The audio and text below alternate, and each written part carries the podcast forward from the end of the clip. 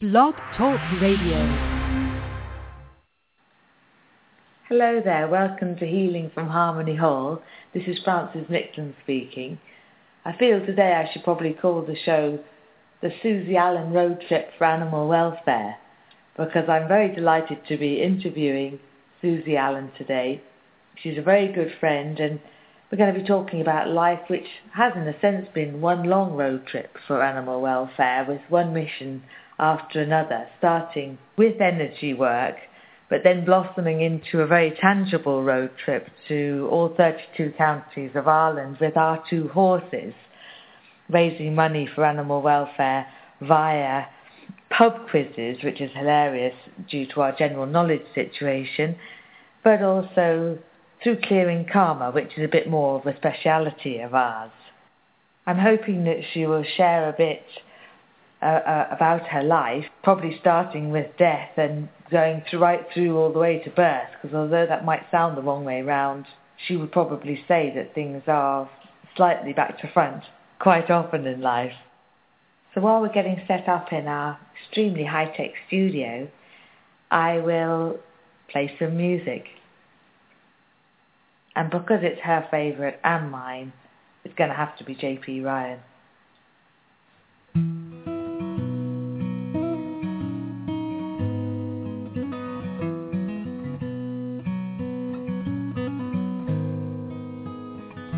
Pack my bag to our favorite song. Turn the light out, leave the radio on. Dawn is breaking on this sleepy town. Another hour before this plane gets down. Oh, oh gonna spread my wings. Find me an island where the free birds sing. Gonna my boat.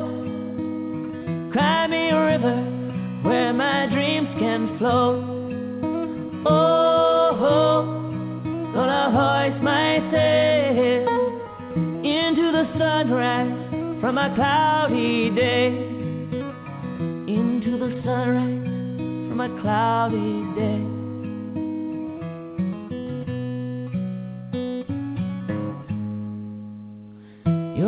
Of like the autumn hue, seem much deeper than the ocean blue. Don't be crying, it's the way that I am. No denying, I'm a restless man. Oh, oh gonna spread my wings, find me an island where the free birds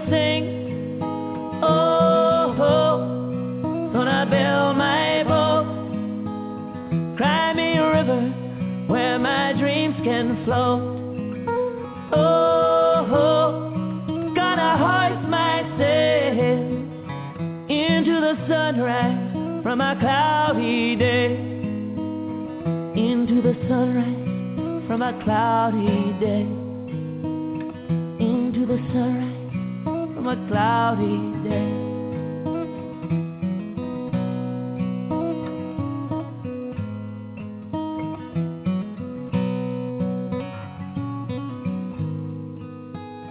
Pack my bag to our favorite song.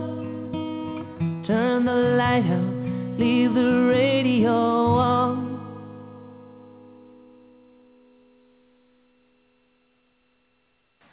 So when you say you're going to be in a shroud, What? just Yeah, right. before you die or just when you Oh die? no, or- when I'm well, I could lie on it, and just as I leave my last breath, readiness.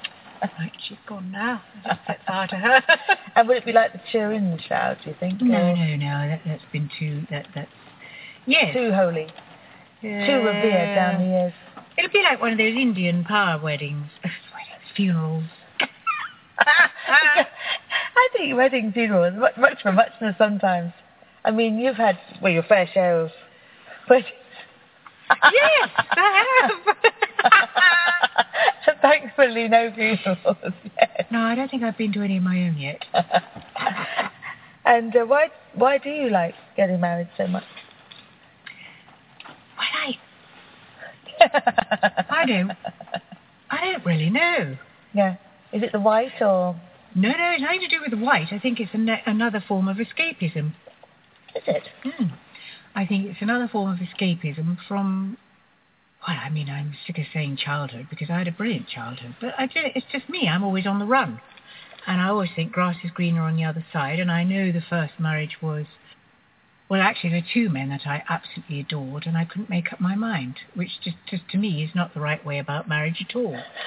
But um, what were the qualities of one versus the qualities of the other?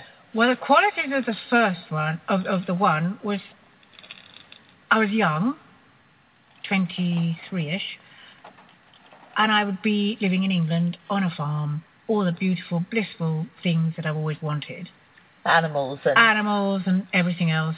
Possibly the downside of that was I was also marrying the mother-in-law, and probably all the she was going to be living in or had a huge opinion on her Oh, she had choice. a huge opinion on her son's choice. As, as used to go as far as ringing me up and saying that I'd hung the washing out wrong. I've always seen you as a like a domestic goddess, like a mentor in that Well. I so just drifted really. did you? yeah, I did as I was told, as I've always bloody well done. And anyway, then the, the the last straw, I think, well, one of the last straws that broke everything, and the camel's back included, was that she she sent uh, over to the house. She lived in the main house. We lived on a farmhouse. She sent a packet of men's uh, huge Y fronts because she thought that the underpinnings of my husband were not suitable for his entire. So I think that was attire. Actually. it sounded like a salad. anyway, so um, So I wrapped them, and there were these bloomy bloomer type things Yes. for, for him um, because she didn't like the things that I'd bought him. So that was one of the things that went wrong. I think she was permanently up did you have to hand them over and suggest you Oh. wear them? Yes, and he wore them. Did he? Yes, mummy's boy. Oh no. But why did you choose him? Because I I seem to remember there was a totally dashing, lovely man in the background who was absolutely determined to love you forever. And he would have done, and I should have gone. And I, again, um, the paths that we take, uh, there are so many branches of it. I seem to explore every branch where I really should stay on the main road. but um, what happened to the other one? Well, the other one was just sheer wonderfulness. I mean, he, he was everything I, I could possibly end my life with. You know, spend the whole of my life and and go on to the, the last candle snuffed out. Possibly eternity too. Yeah, absolutely. Um, but you see, again, all the wrong reasons. It meant that I'd have to go and live in Papua New Guinea, which meant I know that they still ate people out there. But But not every day. no, not every day. no, they they had a few days off before they went off a net, few more. But there was a, a, a quite a large amount of cannibalism that went on there. It meant that I would be flying over there, which is completely, as you all know, the other side of the world and some more. I wanted to see my parents. At that age, vulnerable. at that age, you feel a bit cut off. I would never have seen my grandmother again, and I was extremely fond of her. And then, of course, another thing which you're all going to find extraordinary is that I love my dog. My dog could have come, I suppose, but I, I just felt, oh, and my pictures were very important to me. I had a huge selection of wonderful art that my grandmother had given me and stuff like that. And you just couldn't hang it in Papua New Guinea. It'd get eaten by termites or something Yes. and um, trying to save up the money to get back to England every so often would have been very difficult. Yes. And I absolutely loved this man, but obviously my possessions were more important. well, I, I think there's a definitely a philosophy in there that we're going to try not to perpetuate. but so what? What was he doing that couldn't be done in the English countryside, putting his feet up with a pipe and slippers, and was he not that sort of a man? oh, he was very much that sort of a man, putting his feet up anywhere really, but oh, I'm not sure about the pipe and slippers. But he was Australian, so Australia was his um, life, and his particular job at the time was taking him back to Papua New Guinea. I think it was something to do with the Australian Army. I'm not absolutely sure. It was a long time ago, and my my, um, my thought levels are slightly clouded on that one. It's Yeah. kind of gone to the back of my head. Yes. Rears its head up every so often, but um, and and you think, oh, I wish, I wish, but then of course I wouldn't have had my lovely children. And they are um, a total uh, joy. In this last few years, has been big on the children front as well because a baby you had to give away Yeah. early on has come back into your life 40 Yes. years later. And how did that come about? what how she found me or Yes, how I had her. no, how she But- found me. yeah. Uh, extraordinary, yes. I was uh, 18 or 19. Again, it's dark. I can't really remember, but uh, I had a child. We won't go into that because it's really insignificant because the fact is I've now found her. I thought about her every single year. Her birthday's on the 29th of March. She's 43. I every year I used to I used to think about her a lot all the time, and I used to then put it the back of my my mind. And I did actually try and contact or find the the gynecologist that um, dealt with it. But of course, in those days, and I think now I may be wrong, that you are not allowed to find your your offspring. You have to wait for them to try and track you down. So the adopted child can look, but the If parent can look, can't. but the parent can't. Yes. That I don't know if that law has changed. Yes. So I, I kind of gave up the ghost there, and I thought, well, we'll just plod on. I'm sure she's fine. I'm hoping she's fine. I haven't had any untoward, desperate thoughts anywhere, so I, I assume that she's having a great life. And then two years ago, I was on the internet. Actually, no, the internet was there, and I was sort of glancing at it. And I was also on the telephone to a, a, a, some man about some business who went on and on and on and on, and I couldn't draw breath. He couldn't draw breath. I couldn't draw anything. And uh, I suddenly saw this thing. I had an email, and I looked at it, and I opened it, and it was all about this man writing to me saying, "I think I'm married to your daughter." And hmm. as you said, "I think I'm married to your daughter," I I don't really know what my rec- recollection was. It was just kind of a frozen stupidity, I think, on my face, if anybody'd seen it. And this man who was waffling on the telephone, I just said, "Going now, bye." Put the phone down, and read, reread, and read again this long email of descriptions, and realised that it was her. Now she obviously put private detectives on to various agencies and stuff, and they came up with nothing. Because you'd moved around a lot? I'd or- moved around. I live in a suitcase mostly, or out of one, and well, I live in a in a shoe at the bottom of the stream, but you know, some people have it harder than others. Hmm. Slight Monty Python aspect, but turning out to be just like not the nine o'clock news.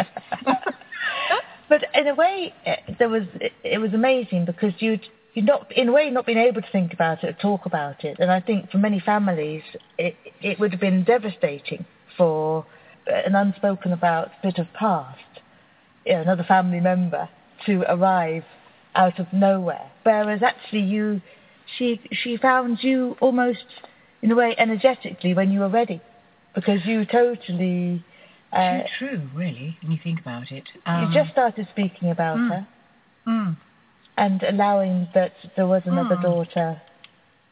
It's extraordinary, really. I mean, it's a horrible thing to have happened, but it was a brilliant thing that happened too, because even if I'd kept her, it, it would have been a totally, I'd say totally impossible, because my parents were absolutely brilliant about the whole thing, but they were no way prepared to, uh, to take on a, a child as well as their own other child, which was me.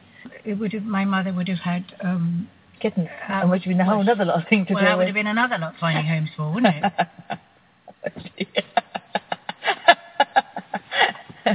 Where does it end, to be? She was born in this frightfully smart place in London, obviously private adoption, and I have since found out that she's had the most, she is having the most fantastic time. She's got three children of her own, so I'm a granny five times over now, which makes me feel really like a great granny, but we were... You are a great granny. oh, hang on. What What is your name on the marathon? On the horse marathon? Galloping The Granny! Galloping Granny. Yes. dream come true. God, that's another. What horse marathon was that? Uh, you were off on Rosie. Uh, oh, we did a marathon. That's right. We, men versus horse. was it? Yes, men versus. That's another. How story. far was that? Oh gosh, it seemed like forever. Flat to the board. So I think it was about twenty. I think it was marathon, twenty-five miles. Wow. And it was running against a man, which I know you'll probably all find hysterical that the horse will always win, but actually the horse doesn't always win because it's done on time merits and something else. Obstacles? Well, it could Men be. have their own inner obstacles, Yes. whereas horses might have their outer obstacles. Well, they had the men as obstacles for a start. Yes, you they couldn't trample anyone. Very much Uh, frowned upon. We were actually winning, and I was with another girl who who's just go, she's quite dangerous on a horse. That she just goes flat to the boards. My last obstacle, which I could have gone round, but I couldn't because I couldn't stop, was a stream, which actually you could have just waded through, and every horse jumped it except for mine. My horse didn't jump it, but I jumped it. Oh no. Yeah, I jumped the stream, and I went up in the air and did a somersault and landed on the back of her horse. Oh, that's Yes. very agreeable. So that very was a nice way to travel for a while, yes. And the horse stood there and watched me as I was just landing on this other horse. she eventually waded across, having refused to go in water for God knows how long. But that occasion was the main one. Well, I think that's I think that's fair enough. day. It was a hard one, hard won occasion, Hmm. or hard lost occasion, unfortunately. Well. I don't know. In-flight occasion, I can tell you that much. And so, just going back to the to the finding of, of your third daughter, Mhm. I remember that something extraordinary, like that they'd all gone to the same school, but you hadn't known it. Yes, that's extraordinary. Yes, because she's a little bit older than my. Well, of course she is, but she's only a little bit older than my other two children, not a lot. And she went to the same school as my youngest in Malvern, in Worcestershire. She also uh, ran away with the uh, a young boy from the boys' school, the Malvern Boys' School, and got married, much to her adopted father's chagrin who came and um, and she ran away and lived in London and I think they worked in a restaurant or something. And her father went and collected her and dragged her home and said, "We're going to have this marriage annulled," which apparently he did. Oh he no! managed to have it done. He, she didn't want it. She was fed up with it. She was just, "Oh, let's get married." Ran off into the wide open with her eyes wide open and uh, nothing in the purse, the usual. Anyway, the marriage was annulled and she was brought home and she carried on her life and I think she went off and worked in London, uh, things like that. And uh, so she and I are actually quite alike in that way. Absolutely. But now she's married to the most brilliant man. He is such fun, so easygoing, and keeps So her decent. very nice, Yeah. very decent, and keeps her accustomed to the way that she has been accustomed to living. And he's got, they've got three lovely kids, Well, that's and it's brilliant. ended up brilliantly, really. And we're in touch all the time, and we're all meeting up in Devon next month. That is fantastic. And I mean, in a way, it relates very specifically to the very first time that I met you, because when you came up to an event at Harmony Hall, which was a psychic circle, I think I think my friend was calling it.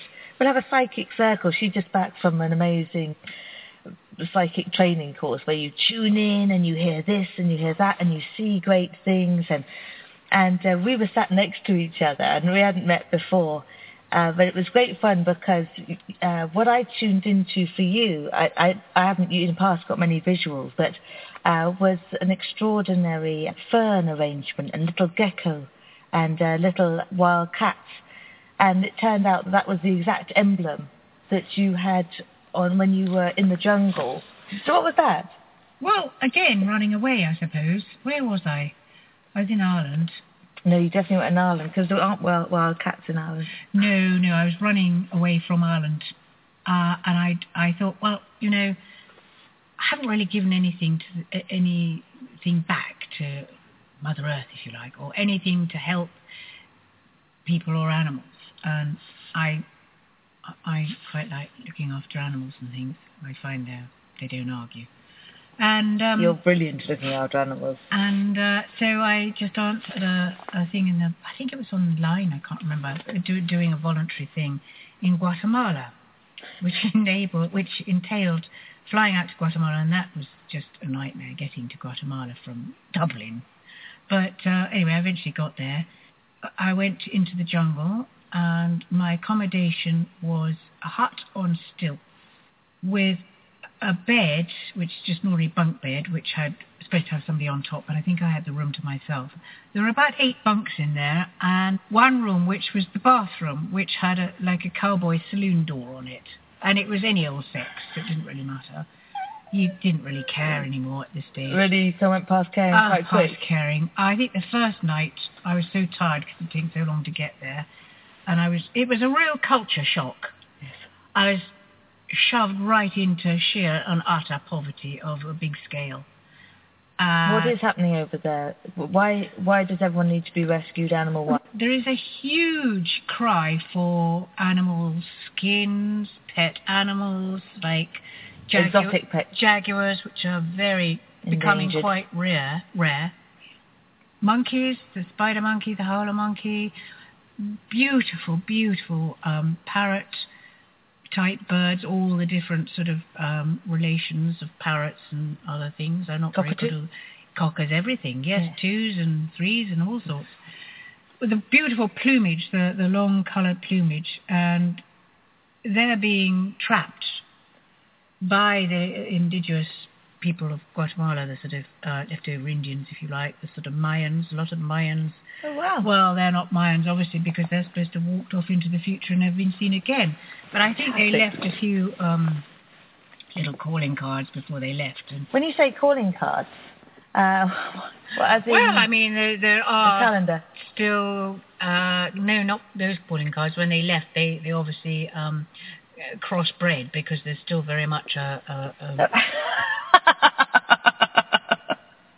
I was thinking symbolic.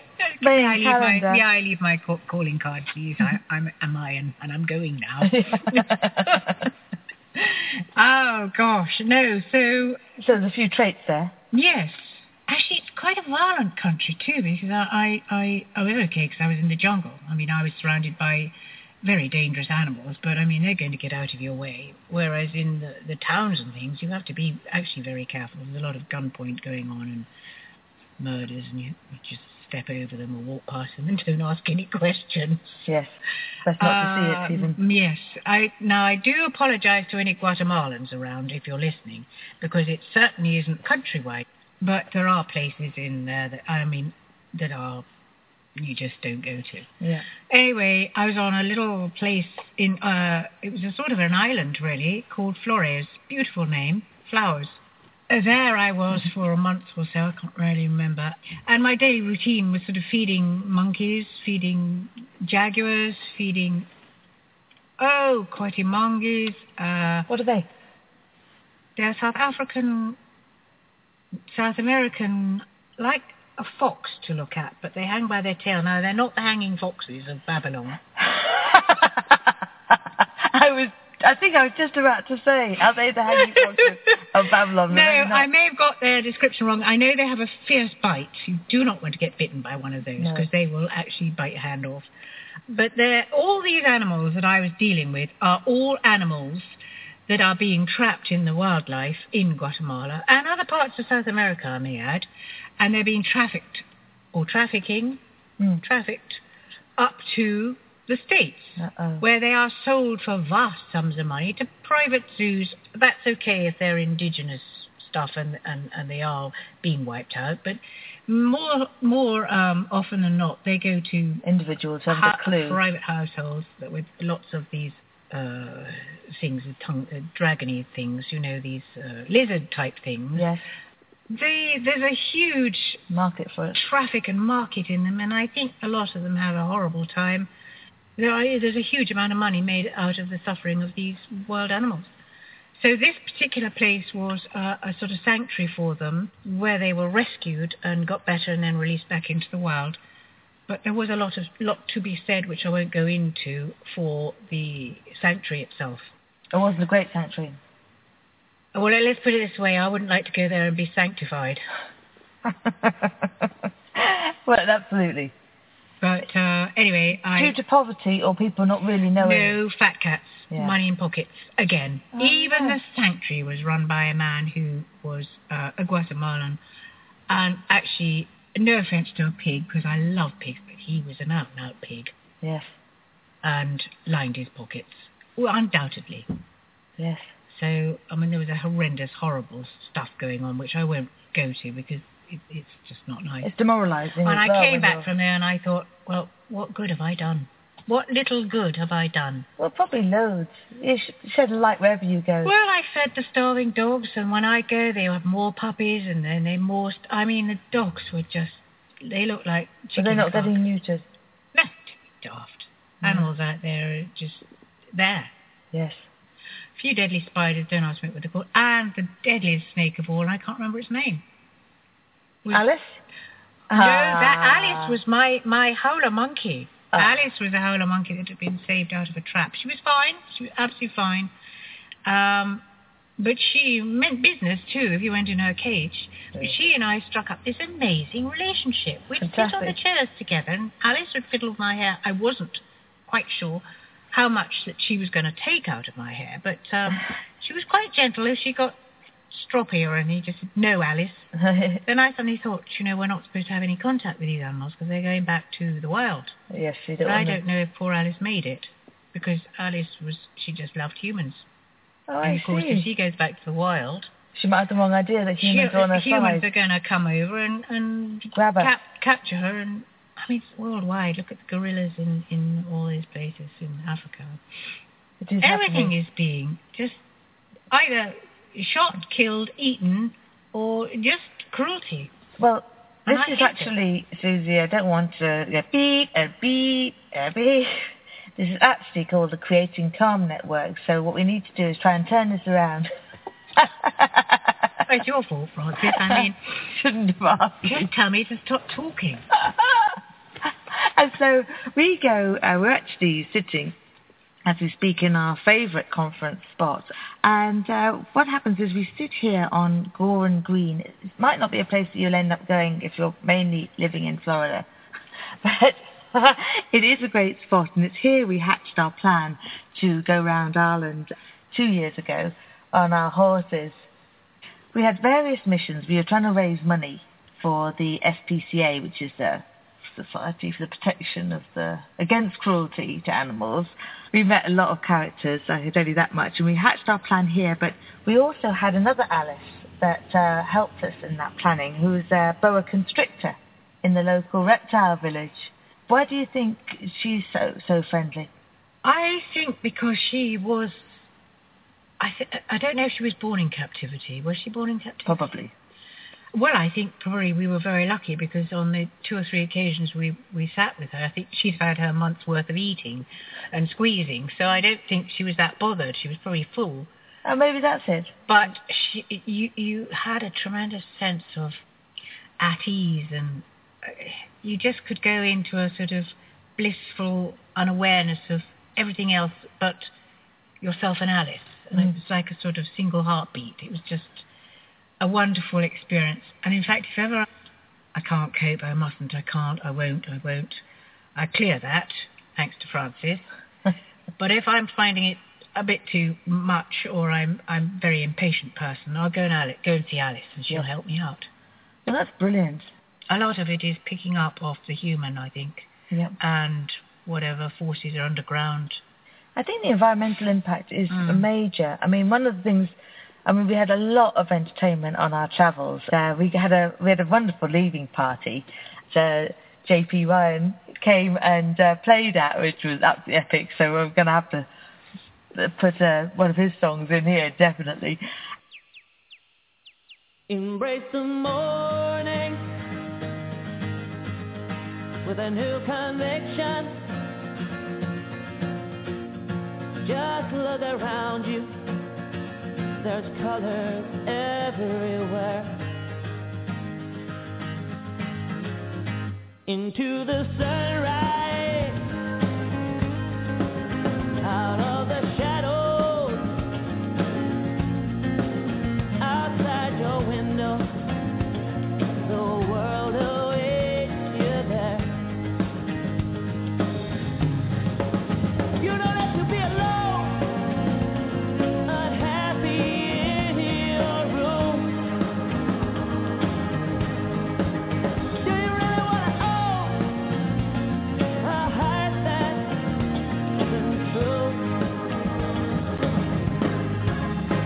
Then greet the morning with a new conviction. Just look around you. There's colors everywhere. Beyond the valleys,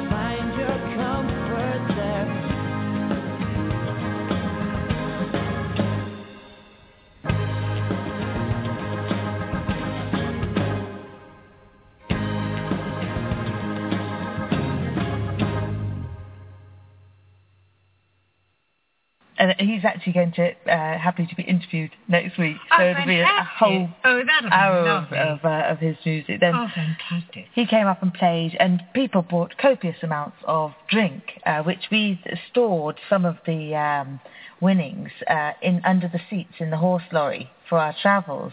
And and as we travelled around, we mostly setting up camp and you know trying to act normal um, uh, wherever we went. And we were, we were homed in different places that were under the heading of sanctuary, just like Mm. your place in Guatemala, but weren't at all a sanctuary because Mm. it seems like the people who want to do well, and this is obviously a belief as well um, of ours uh, that, that we met it, I suppose, so often, weren't in a position to uh, actually take on any more animals. They couldn't even manage the, the. I mean, one place I remember didn't have the nerve to bring the horses out to the field because because she was afraid of them. You know, another place, you know, they were just, there was not enough money to feed them. So a lot of people taking on more than they could manage under the heading of, of rescuing, Yeah. But unable to do anything for them for themselves or or for the animals. No, exactly. They think they're doing some wonderful, kind works, which, which is brilliant. But in the long run, they forget that in order to do it right, you've Mm. got to have the funds to be able to support these animals that are rescued. Definitely, and um, I think it goes across the board. In fact, for because there's a lot of you know holis- holistic practitioners who almost fall into the same category of finding that they can offer uh, help, but actually can't help themselves at all, No. and so they're run ragged or or worn thin. There's been one or two times where the environment has you know has proved quite heavy duty for me, and, and Susi's been with me for this. uh, one time we were clearing geopathic stress, and oh, I don't know what happened next, but I definitely have, recall being on the verge somewhere. I don't, know, I don't know what verge we were on, but I, on the very verge we were on the verge of a road as well as on the verge of something extraordinary that was happening. I think it was a, a, a day that Frances probably had. She's probably tired actually because she does do a lot of clearing and a lot of other things. And this particular time, I think she just wasn't ready for for what was going on underneath the road as we were driving along, and some extraordinary things beset her. Suddenly, I was I had to grind this lorry to a halt whilst Frances crawled out of the lorry and landed on the verge, Face down. face down in a ditch. Feeling "Oh." fractionally better on landing. Uh, I don't know what she picked up, but whatever it was, it went straight through and out the other side. Anyway, thank God. He didn't get back in the lorry with us because he was fine after that. And that's the thing is that there is a yeah. lot passing through, and it's a matter of being able to meet more and more difficult Mm. or turbulent or unfamiliar information, whether it's environmental or Mm. personal, and be able to acknowledge it and then let it go and not assume it's it's yours Mm. because well, a lot of I think a lot of these sicknesses that people are having and, and they're chronic and you know can wipe people out in a heartbeat uh, or fairly quickly anyway is actually the, the environment having some effect. They think, oh God, I've got a really bad pain. Oh, it must be you know a pancreatic Name, putting a Yeah. name to everything. Then someone else goes, yeah, that's what that is. And before you know it, you've, you've, they've ripped out an organ, and then Mhm. they've found some other problem, and then you've got a growth, and then you're dead as a dodo. You've got 10 And- minutes to live. and you've still got the original pain that you had in the first place that they never even spotted. And, and what happens then is everything. Uh, what, what could have happened is if people, the more conscious people come, what we can do is, is just assume almost the opposite that any pain that we get, any thought that we have, if you haven't had it before, it's not necessarily ours. It's just to say, oh, okay, whew, what's this? I'll let that go, and I will, I'll acknowledge it, but not assume it's mine. Not assume No. it's something manifesting in my body that is No. my own storyline Mm. attached to it, because uh, that that's what seems to be so damaging. And and as you say, sometimes it's quicker than other times to deal with these things. One of the funny things that Susi's really good at is identifying the exact source of history uh, that we're up against. Because in, when you go and visit a place, or sometimes even if you look around where you're living, it's more often than not a house that someone else has lived in before you, or built on a field where something else was happening before you got there. We, one of the first places we were invited to stay, the horses were ensconced in some lovely stables, and we were ensconced in lovely uh, Woodenbridge Hotel uh, which is a very ancient, I think one of the most ancient bridges or possibly hotels of, of all time. And I thought, gosh, there's definitely some heavy stuff going on here. Maybe it's just you know, it's because the river passing by, that environmental stuff, or something, uh, I was going to say hysteria, historical. and then I was thinking wisteria, it wasn't wisteria either. Diphtheria. Diphtheria. That's, was that diphtheria? Yeah, it was. it was it was breakfast the next morning. Do you remember? We went, Central. We went up for breakfast the next morning. Um, and In the hotel? Yeah, in the old part. And it was just full of sick people with diphtheria. But it wasn't really. Oh, well, it obviously had been at some point, Yes. and they were still around as far as, as you definitely could could feel that. And uh, what are the conditions of diphtheria? Was it like missing limbs or sore throat or? Diphtheria. Now, Yes, get this right, Susi. I diphtheria. I should know. I have a feeling it's something to do with throat closing over, Yes. but I may have had that completely wrong. I think it's. I think it's something to do. Yes. Yeah. I think it's an old one because I don't think diphtheria is around anymore. No, But God. I, I, I don't. I can't swear to that. But it was in in, uh, in that Apparently place. around there there was a lot of diphtheria and obviously uh, a lot of other diseases as well because it was quite a remote area in, in the 1500s, 1600s, which is when I think we were talking about with Yes. this place. And you could pick up a monumental amount of past history and hardship and hardship. And you see, we're both quite open to that. We don't Yes. let it in, we acknowledge it. It's that was it was a real trip of acknowledgement, Mm. wasn't it? Because we Mm. had four conscious plans. One was to go from scarcity to abundance. So it was to try and deal with the lack mentality that is so rife everywhere. The second one, and uh, and don't say it, we haven't made Ireland a completely prosperous place overnight, admittedly. I will admit to that. I think there's But that was the plan. to be done, but that was the plan. and uh, and we maybe kick-started it, or uh, in a sense. Then went from cleared all the karma in each county. We went to all 32 counties. north. Hang on a second, you missed out the most important part about the windscreen, where we started. Oh, well, we started here actually. We were passing through Gowran Green, God knows. Uh, and last we got going, well, actually, work started pretty much right away because uh, there was, well, there was, it's not it wasn't really roadkill, it was just the windscreen, and there were bugs flying against this windscreen.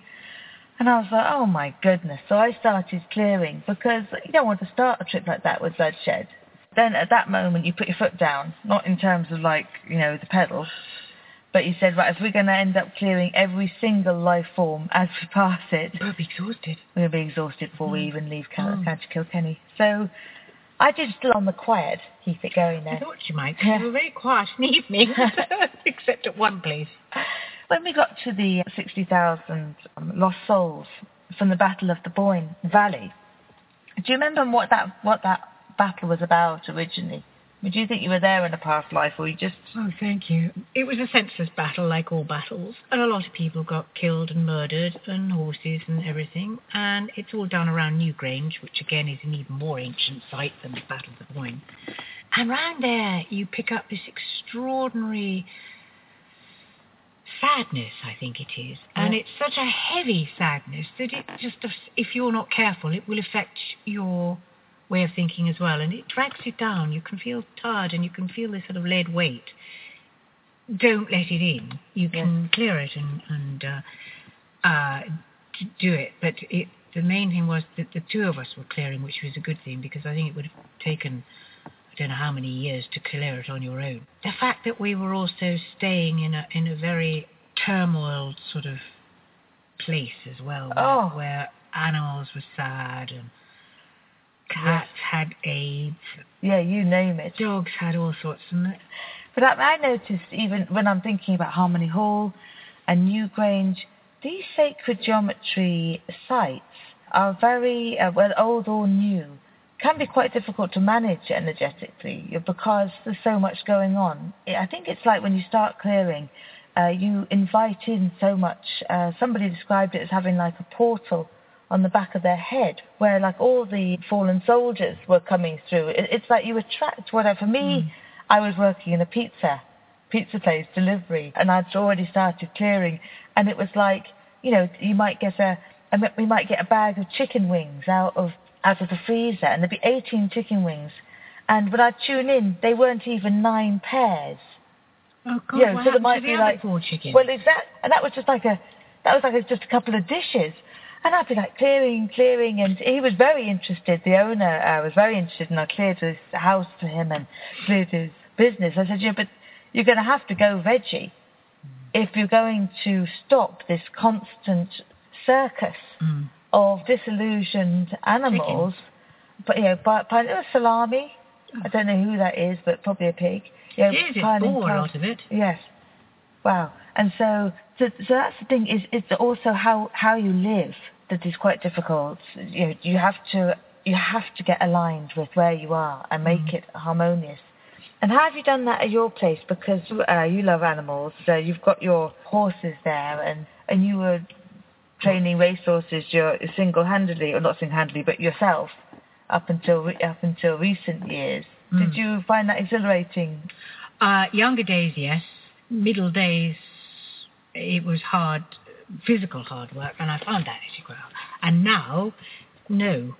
I actually find that I don't like the process of it at all, actually, because I've had enough time to think about what's going on around me, having had so much time off that I'm very disillusioned with a lot of things, but I don't let that get me down. No. So it, seems like to me that you're in a moment of clarity where you've you've you've kept kept going and tried Mm. to do you know what you can with the material, and then so you've had so many realizations Mm. in, in recent years that there's a sort of there is a disillusionment where the where the illusion falls away. Mm. What about that little spring of hope? Is that up and running for you at the moment? The spring of hope is is up springing and hopefully full of hope because I've taken on a different way to look at it. The business will carry on, obviously, with somebody else doing it. I now have got the responsibility of any sick horses or any horses that will not carry on doing their with their racing career because they're either injured or they're no good. And I'm one for making sure that whatever happens to them, that they go on to a good home. I'm involved in about one or two horses that are no good now at racing, and they're sitting there waiting for their new owners or other horrendous things that might happen, and I've found now that I've come to love them so much that they're not going to go.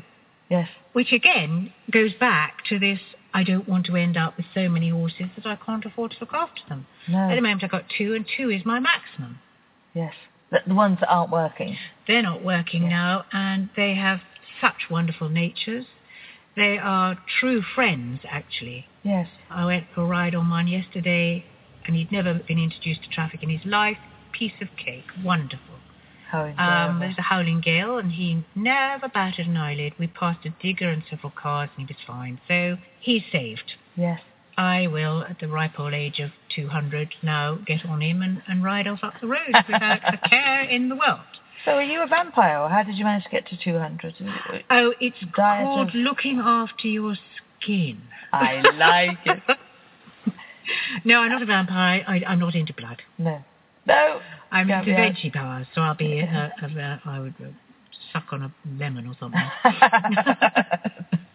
that could make you bitter. You've got to avoid that. Oh gosh, yes. that Uh, would kill you off prematurely. yes, that wouldn't be good, would it?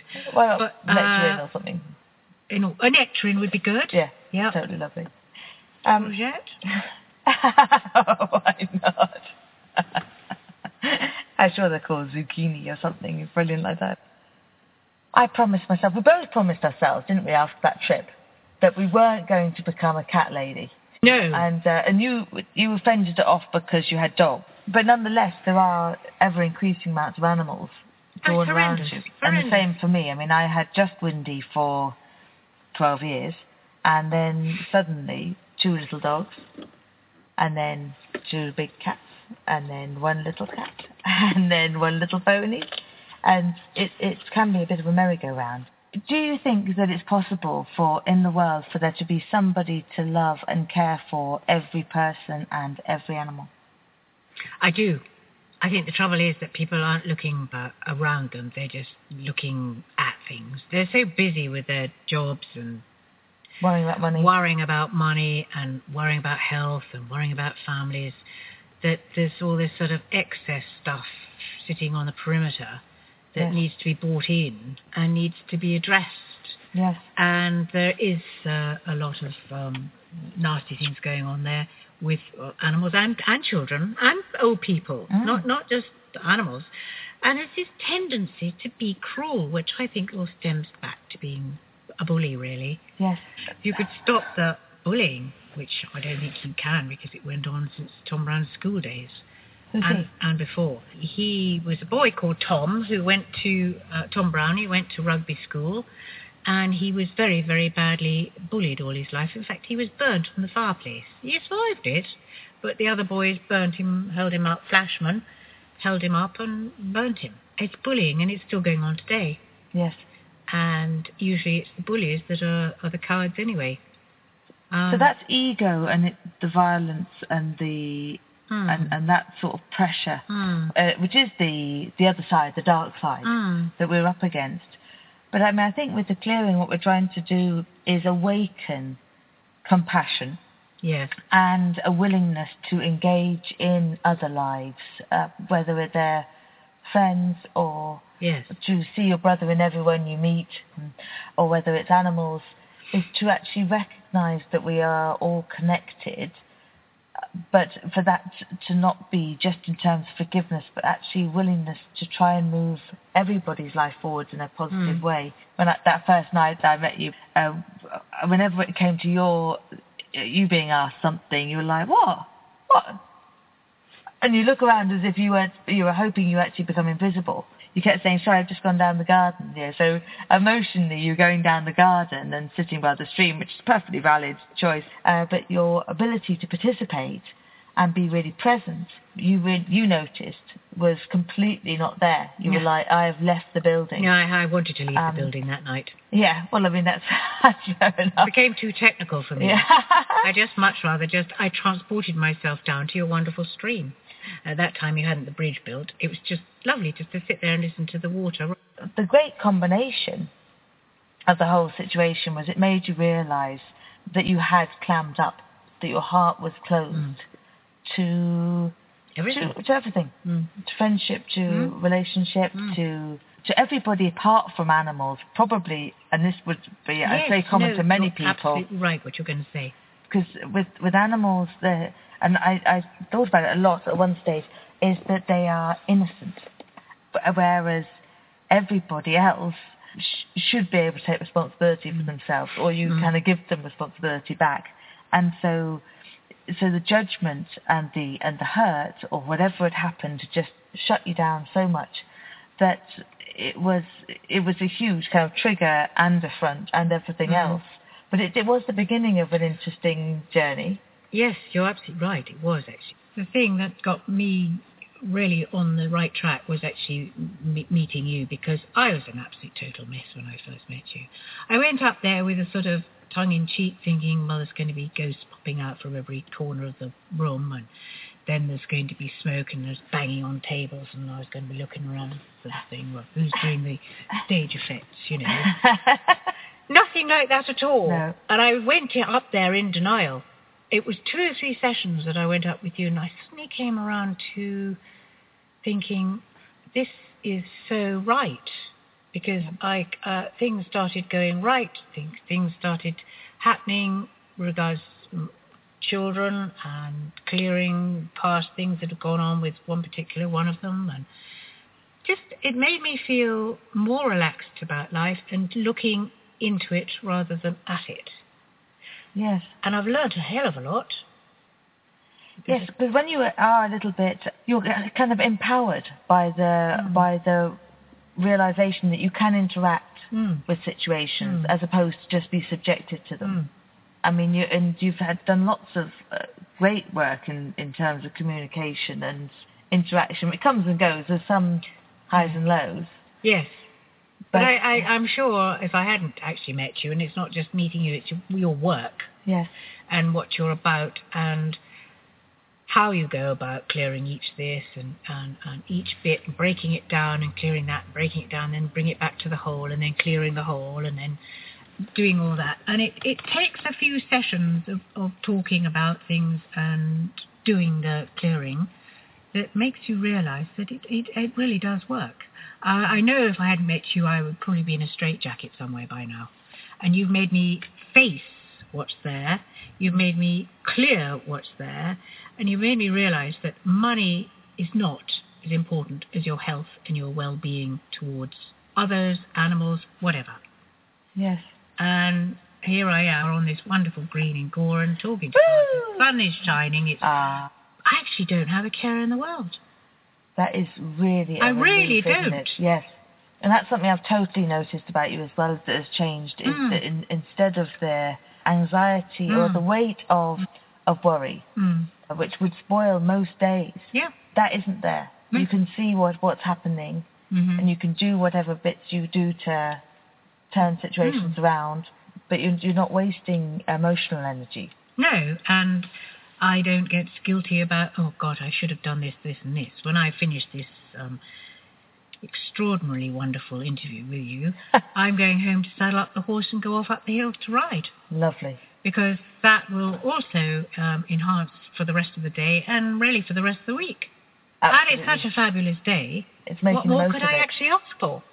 Yes. So that was something that came up even yesterday. Enjoying what, what is happening rather than wondering if there's something else you Mm. should be doing. I mean, we've both spent our time at, t- at, at times thinking, wouldn't it be great to live by the sea or wouldn't it be great to be in, you know, a warm country or to, to be more financially secure or to have something set up or it was some grand idea that isn't directly what's happening right now. Mm. It's, I think the riding is the, is the very best thing Yeah. for bringing bringing you back to pleasure in the present moment. Yeah, and as I say, live, um, literally live for the moment. Yes. because uh, if you don't, then you're going to create more and more upset and worry, and you're creating situations that might not even happen if you start worrying about them. Yes. So there's the inner conflict or the inner you know, void between Mm. where you are and where you want to Mm. be, and there's a negative creation, Mm. anxiety. Uh, let me just see if the public, if listeners are involved in any negative creations at the moment via anxiety, via, via worry. and and they are. I mean, there's an awful lot of pushing, a lot of self-criticism and self-doubt as you try and think, what am I going to do to turn this around? I mean, you've you've de- you've definitely been there. I mean, you've you've had financial security and you've been without financial security. You've done it both ways, haven't you? Well, actually, my life is in reverse, really. I mean, by now I should be sitting around my feet up and uh, my pipe well and truly stuffed, enjoying the wonderful, there you go, bits of, you know, things that I've got, material stuff and money and all that. But I had all that when I was younger, which I won't say luckily, because it's not a good thing, because you take it, you take advantage of it. You go off and do stuff and you don't worry about other people. And because you've gone now through a hard patch of 23 years in a foreign country for me, Yeah. Ireland, which I made my home, and my whole life is reversed the other way. Now I've got no money at all, which is irrelevant. You know, the whole thing has turned the other way, and actually I'm a much happier and I think a much nicer person. It's funny how it can warm you up because some people say that spirituality and and uh, generosity and you know charitable uh, uh, efforts are the thing of, of wealthy people because because they have the time on their hands and the money to, Mm. to support stuff like that. But I don't think it is like that. I think your so- the solidarity is through an awakened realization that everybody is everyone is doing their best. Everyone is uh, alive and part, taking part in this Mm. rich tapestry, Mm. and rather than just being lost in Mm. an insular world of I don't know purchases. I mean that's definitely a part of the clearing because uh, I mean it might not be a great advert for it, pure absent-mindedness, but I definitely found uh, when I was first learning was I just said to myself bring the energy down from your head to your heart because your head can only ever deal with right and wrong, and judgments of what you need to do Mhm. next, what you shouldn't do next, what you should have done, what you should do, and your heart can hold any number of apparently conflicting bits of information Mm. without any conflict at all. Mm. Where that's the where the clearing happens. It's basically shedding the light of unconditional Mm. love on whatever situation you're dealing with and not trying to gauge it or rationalize it or make sense of it. One of the mishaps that occurs is you bring all the energy down to your heart and your, your brain is a bit like, oh dear. It suddenly becomes a bit random, unable to string a sentence together. Well, I think my heart absolutely rules me, actually. Well, that's Uh, great. uh, well, it can be and it can't be. Because if there's a, a, a practical answer to something, I'll, I'll tend to veer around it. yes. Because I, I, I don't do practical. Look at what sort of example? If somebody says do that, do that, Yes. because it, it's the most sensible thing to do, I will. I won't argue it, because I don't argue anymore. I just I let it go, or I see my my way and do it. I don't. I don't do practical. No, well, I, I do understand that, I have but common sense, but I don't. Somebody orders me to do something, well, not orders me, but says you must. That is like a rag to a bull, yeah, because I am me, yes, and I will go around something in my own way, and make sure time. that it, its outcome is for the good. yes. But I'll do it in my own time and my own space. But I, do, I mean, it has brought up these two things that I really want to clear that that also reminded me uh, that you remind me of. And one is that there, it, within that there's a really good authenticity to that, you know, to being true to yourself, do it your Mm. way. But there's also a, a martyrdom that you definitely struggle with, I think, where you would give My right arm. your right arm and sometimes your left as well. And, They're welcome uh, to my right one. It doesn't work. That's why I mentioned your left, because your right was a bit of a, oh, a bit of a bad deal. oh, no. But um, with the martyr, this is something that I think happens for everybody, and it's going to be the second clearing I do for everybody today, is, is just start to think about the way you're looking at things, uh, which is often very good at giving and not very good at receiving. It makes no assumption that anything is coming back your way. It gives every assumption that you know, what you should do and how you could help and what contribution you should be hmm. making. It was funny because I only hit on it because apart from everything else, Susi has been my great encourager in my artwork.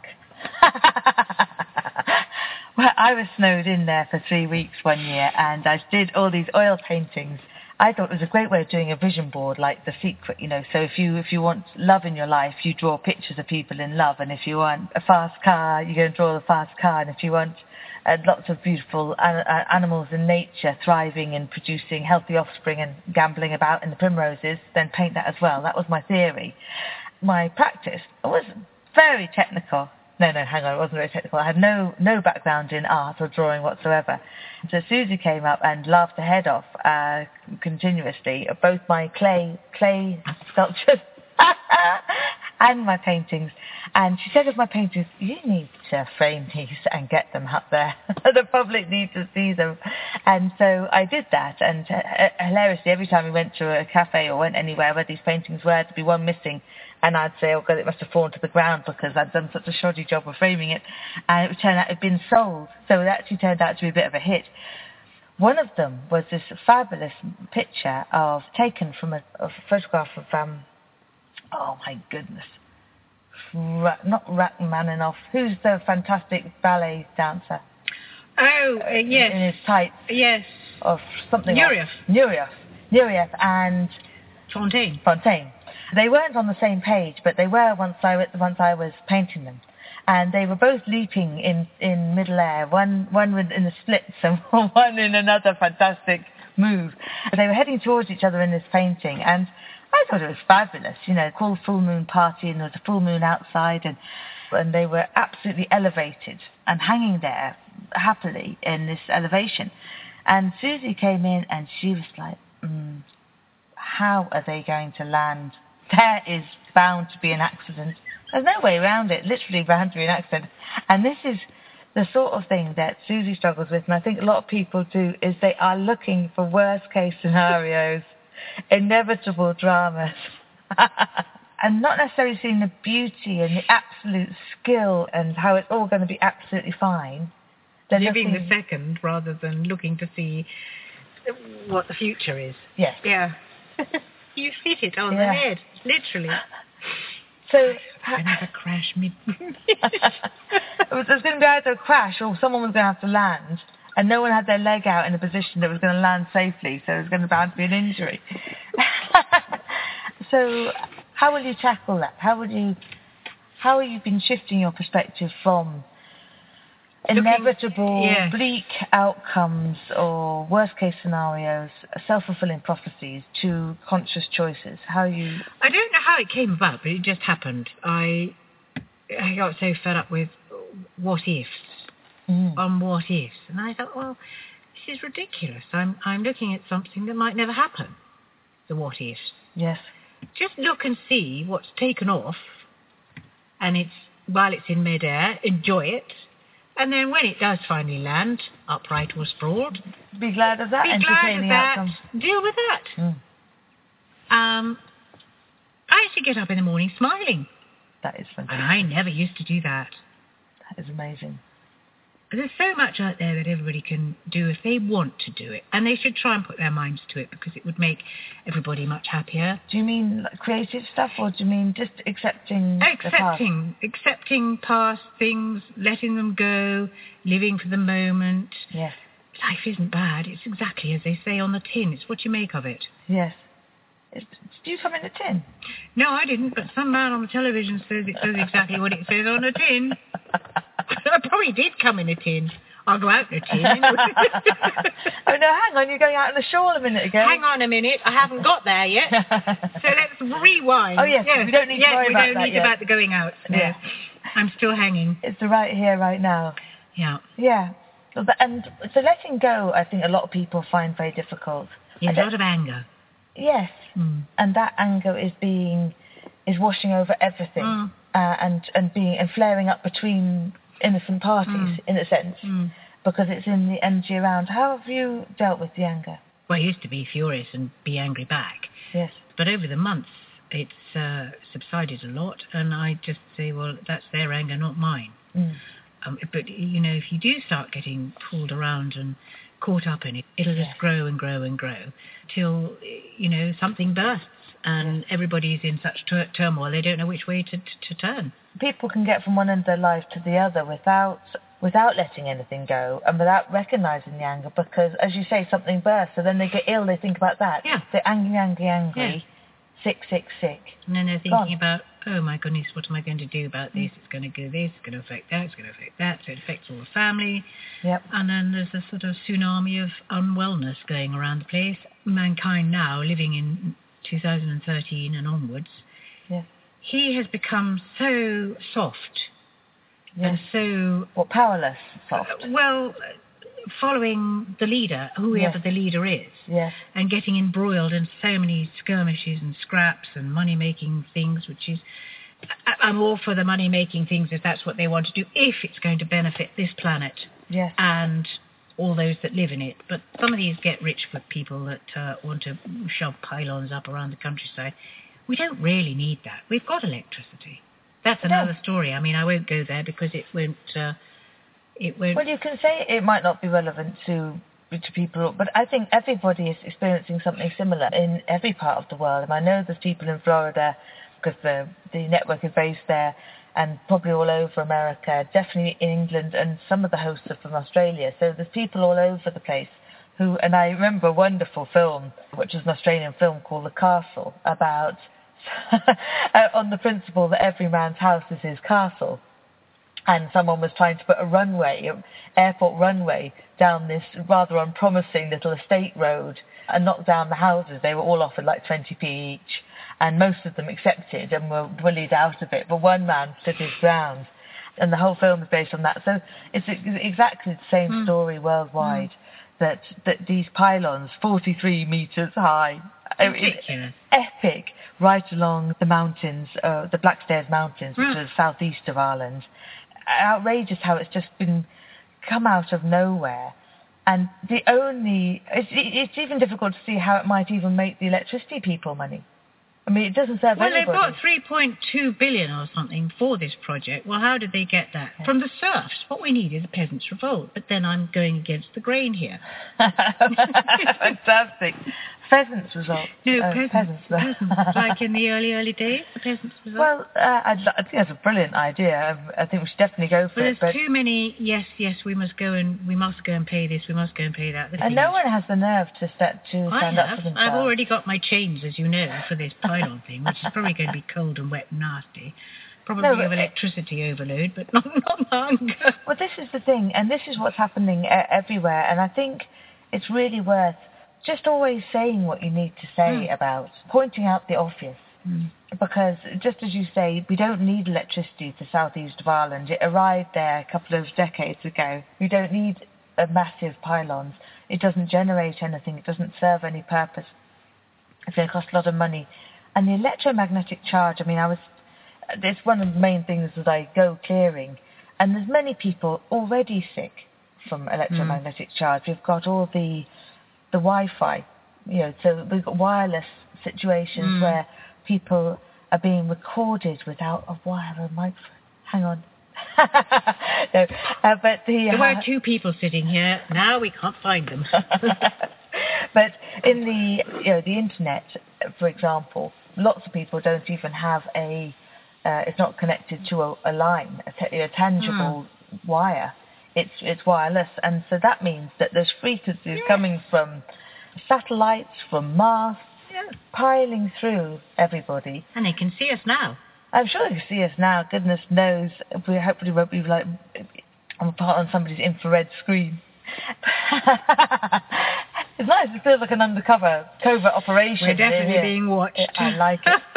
but but even without getting totally into a conspiracy situation, the, the situation is that there's lots of things being pushed through by people who just want to make money, and there's a lot of people held in fear and lack uh, and financial worry, and and very very small and emotionally very small as well. And that is no way to that is no way to live. And so I'm really hoping that that people can use this this time, this this healing and this consciousness, not just to heal ourselves, but to to get empowered, to decide what we believe in, what our values actually are, and just go for it, Mm. whatever it takes. I mean, my my mum is excited about the the peace group, and she's out here and she's been chaining herself to nuclear warheads and campaigning out. You know, and, and you, when, as soon as you're interested in something, it all comes to light the injustice. Mm. You know, that people have been selling weapons, that people have been supporting groups because of oil or because of some other money, or they've been perpetuating fear to keep control. Uh, and all these things come to light, and it's not about staying in the disillusionment. You have the cl- moment of clarity, the illusion falls away, but then you have to pick up your self, your integrity, and let go of the fear, which is usually based on some old trigger from the past anyway, or held in place by some old fear, and go for it. And uh, so I'm glad that you're going for it on the uh, Blackstairs Mountains, and I'll definitely be up. I haven't got the Defender anymore, but I'll be up. But it, it, it's been such a um, an in the dark thing Yes, where cloak and dagger sort none of of us, sort of general public, have been told until a month before to put our objections forward. Yes, I mean the one thing that also that I'd love to also to clear for because we, we we download the difficult stuff like being a martyr or the the inner um, the worries that that can spoil life, but we've got to up, upload also the great stuff. It's, I it's to upload the power to, Ah, to do so stuff yes. about it. To self. See, uh, I, I suddenly realised the mistake I made was I'd already gone, but I'm sure it'll go ahead. So I've Hmm. already created the situation that where inevitably it exactly, happens. exactly. despite. Mm. Well, we, can create different outcomes.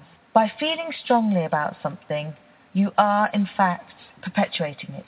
Yeah. Because the more you push, what you resist persists. Mm. So I'm actually perpetuating it by caring too much. Yes. And this is a, another big problem, is that the people who are trying to make a change care too much. So we have to achieve a sort of neutrality so that so your perspective and your standpoint is I fully trust that what I do against these pylons makes a difference. I, it's worth worth mentioning, but not that it's a that you're Um, up in arms about it Exactly. because that, um, that level of emotional charge Yes, yes. undermines you.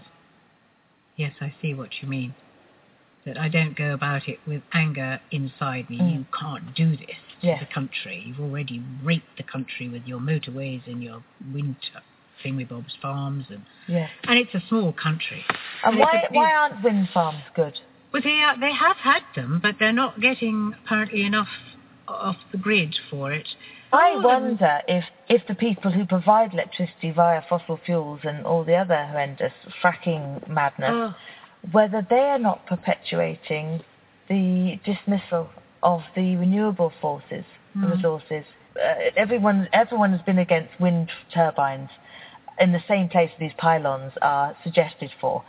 I thought, I bet you this has been totally perpetuated to stop this in its tracks in order to get the pylons. you're quite That, right. actually. that we're kind of going, yeah, maybe it's, they're not good enough. Yeah, I still don't know why they can't put them underground. No. Well, wind turbines wouldn't be so good No, underground. well, well, no, keep hell a bit cooler, but but um, I'm going underground. Yes, I'm going in. Has to be done. And what do you think has been the most of, of all the different clearings that, that you've taken on board and that you've done for yourself or we've done together?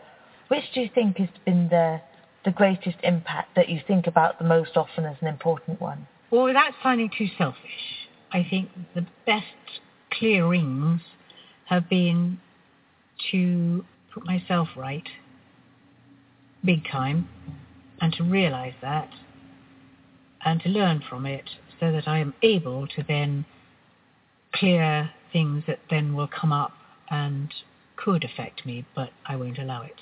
Yes. So, So you're not falling for No. falling for it anymore. no, no. Yeah, it's brilliant. So you're really uh, like like the mother in the aeroplane cabin, that you're taking the oxygen mask first, so that you Yes. can catch your children. Yes. Yes. In a sense. Yeah, absolutely. In a sense. And it is. It is about Yeah. looking after yourself. If. I don't look after myself and clear myself wholeheartedly, I am no use to my children. I'm no use to anybody else who might have a problem with life in general that I can say, look, the best person to go to in my mind is, is Frances. I can only help you so far. Because yes. I'm only learning myself and I will be learning for the rest of my life.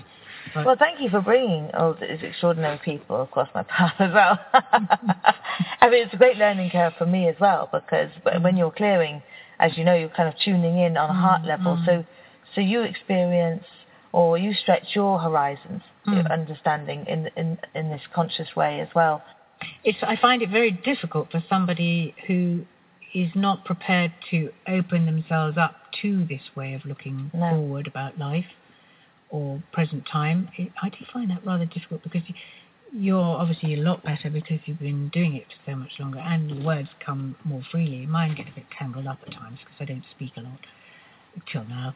Um, I do find, you know, people will ha-ha and poo-poo it and, and ask me questions and you you have to actually want to improve. You mm. have to want to not have negative things coming through you, and you have to want to strive for what is going on around you and make sure that everything's okay. If you trust your soul and your mind and everything else around you strongly enough, things work. Yeah, they I really, really like work. that. Yes, trust trust your mind and your soul. And the last thing I'm just going to do for everybody is that exact willingness. Willingness to do the work, to increase self-awareness, and to come to trust your your soul and your mind. Okay. Mm. So prepare to feel really groovy. now, Thank you very much, That's Susi I thoroughly enjoyed it. Um, and there isn't yet a book that I can direct people to to, to buy, but you've been working up to writing a book for some time, haven't you? I have. It'll come to me. Unfortunately, we've moved all the energy from the brain cells down into the heart, and now structuring a sentence is... Uh... We're absolutely nearly comatose. and, uh, Apart from that, we're absolutely we're fine. fine. Not wrong. Thanks a million.